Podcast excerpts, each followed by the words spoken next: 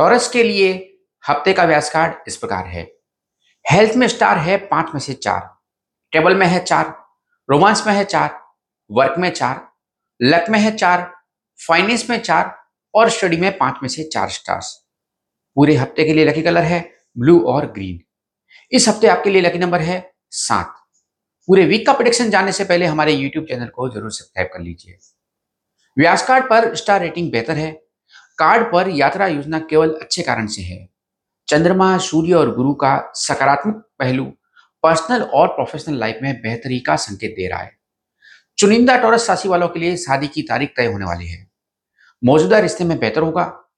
आप कोई important decision लेने जा रहे हैं और यह केवल पॉजिटिव रूप से काम करेगा। चुनिंदा टॉरस राशि वाले विदेश यात्रा की योजना बना रहे हैं। फाइनेंस और इनकम में यह वीक बेहतर होगा। स्टूडेंट्स के लिए अच्छी खबर है। इस वीक गुरु के कारण मन में कुछ रिलीजियस या स्पिरिचुअल थॉट्स आते रहेंगे। पूरे हफ़्ते के लिए रिकमेंडेशंस इस प्रकार है। किसी भी चीज़ के लिए सही समय है, इसलिए कंफ्यूज ना हो। बस कॉन्फिडेंट रहें और केवल सकारात्मक सोचें पॉजिटिव सोचें। पिछली बातों पर ज़्यादा सोचने से बचें।